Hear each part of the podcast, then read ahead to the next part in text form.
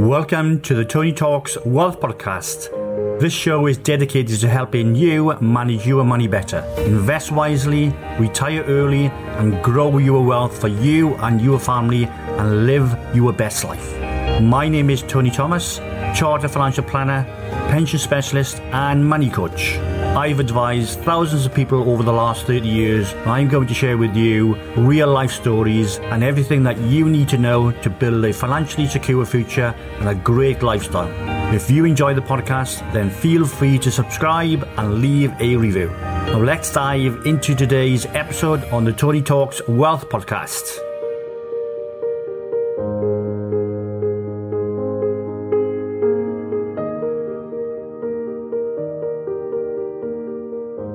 How to maximize your pension savings that enables you to get back to dreaming about your retirement and not dreading it is this week's topic.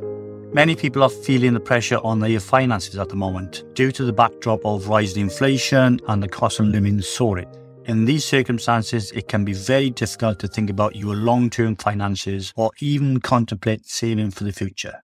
However, even in the current climate, there are ways to maximize the value of any pension savings that you have. So let's look at these in turn.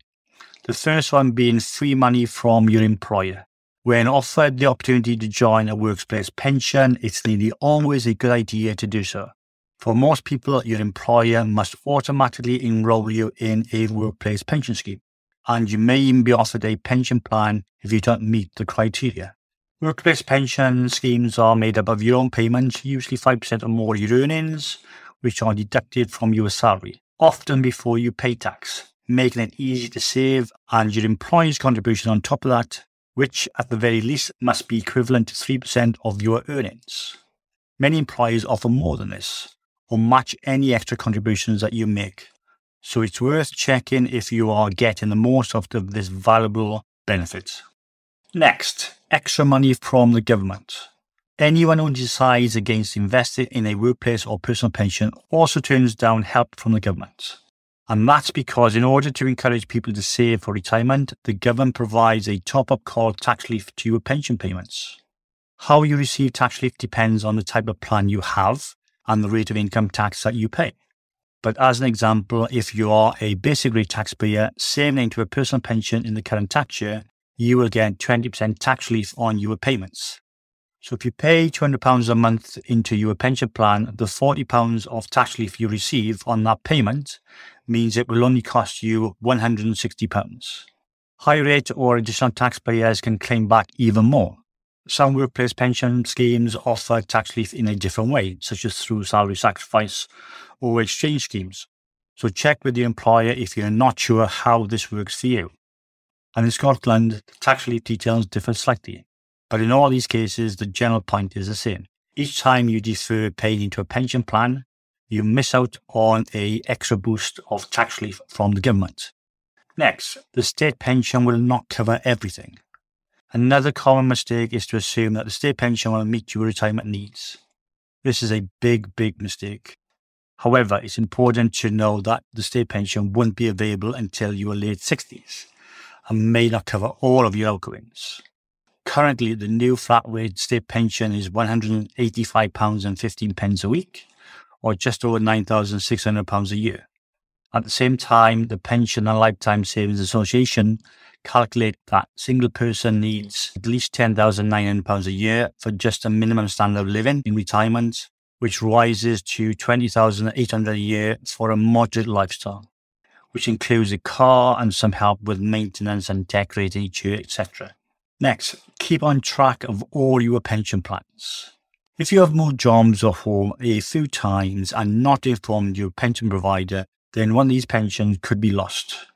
So it's worth spending time tracking down any potential missing pots to help boost your future finances.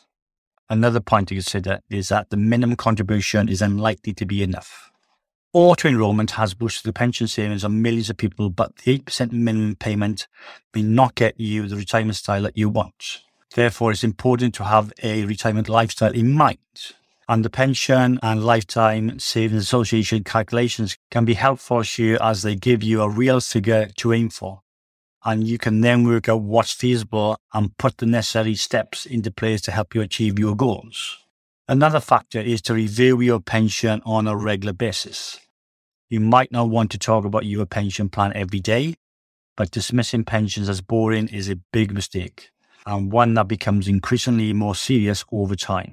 While this might be difficult at the moment, steps such as topping up your payments, especially in your twenties, thirties or early forties, can make such a big difference, thanks to the snowball effect of compounding. Understanding your workplace or private pension, making sure you know how to get free payments from your employer or the government, or using to pay less tax, such as through bonus sacrifice, could make a major difference to your long-term finances and your happiness in retirement. And lastly, understand where your pot is invested. Another mistake is not knowing where your pension pot is actually invested, whether that matches your life stage and priorities, or how to choose the right investment options. For example, if your retirement is still some years ahead, you could potentially afford to take a little more risk.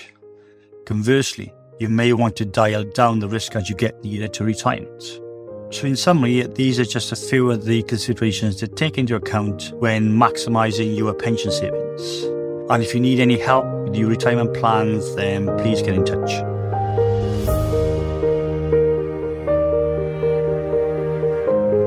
Thanks for listening to today's episode.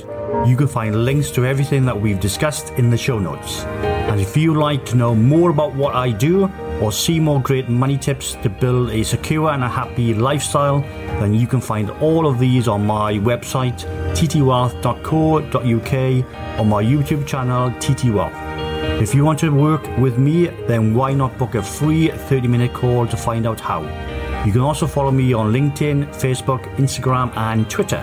I also produce a bi-monthly newsletter, T T Wealth News, which contains practical money tips that is free for you to download from my website. And if you're enjoying this podcast, don't hesitate to leave a review. Of course, the more stars the better, and equally, sharing is caring. So if you've heard something that you've enjoyed and you think will benefit someone you know, then please do share with them. I'm sure they will appreciate it. So it's goodbye until next time. And remember, live for today, invest for tomorrow.